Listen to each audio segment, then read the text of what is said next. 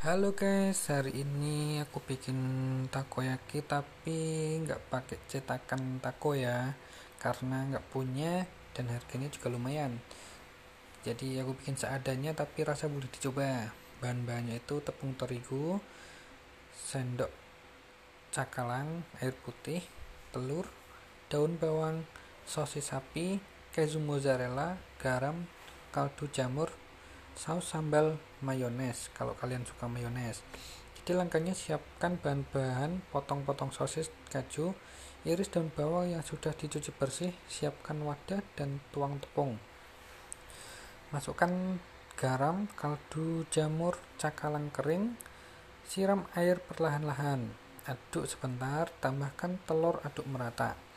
Siapkan loyang martabak di sini pakai martabak telur kecil tambahkan minyak goreng Tuang tepung lalu beri isian daun bawang, sosis keju. Isian sesuai selera. Tunggu hingga agak kering. Setelah miring, tambah tepung lagi.